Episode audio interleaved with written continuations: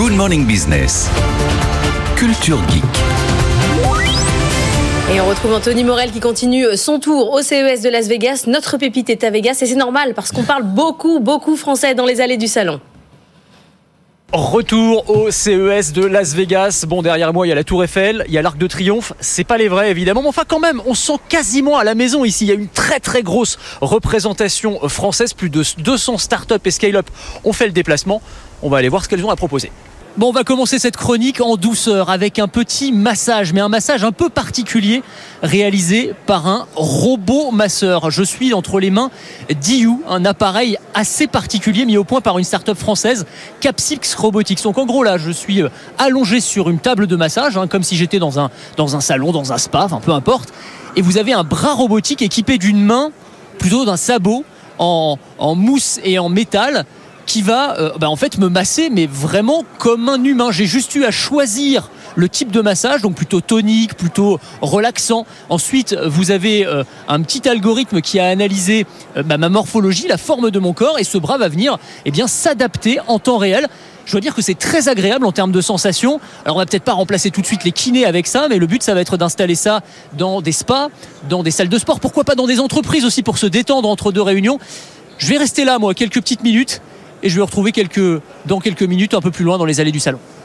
Beaucoup d'innovations aussi dans le domaine de la santé, comme ce multiscope, ce petit appareil qui ressemble à une grosse clé USB.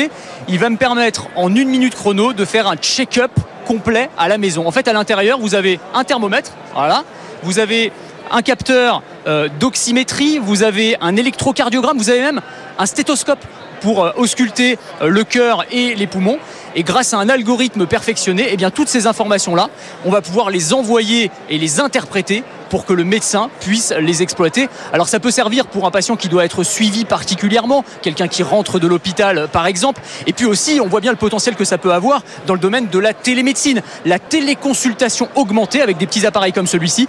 C'est Wissings qui fait ça, on les connaît bien, notamment pour leur balance connectée. Ça va sortir l'an prochain, ça coûtera autour de 250 euros.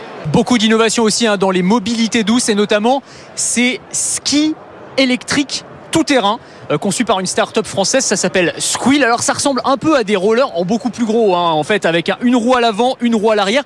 C'est un petit peu plus petit que des skis quand même. Donc le principe c'est qu'on pose son pied avec sa chaussure dessus, ça s'accroche et c'est parti. Alors, on ne va pas patiner hein, comme sur des rollers, non, on va faire comme sur des skis. Flexion, extension, c'est exactement les mêmes gestes. Il n'y a pas besoin de bâton.